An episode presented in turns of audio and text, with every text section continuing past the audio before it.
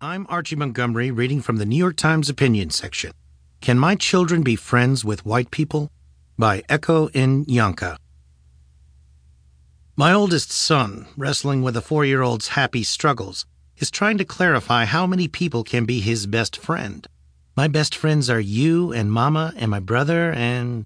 But even a child's joy is not immune to this ominous political period. This summer's images of violence in Charlottesville, Virginia.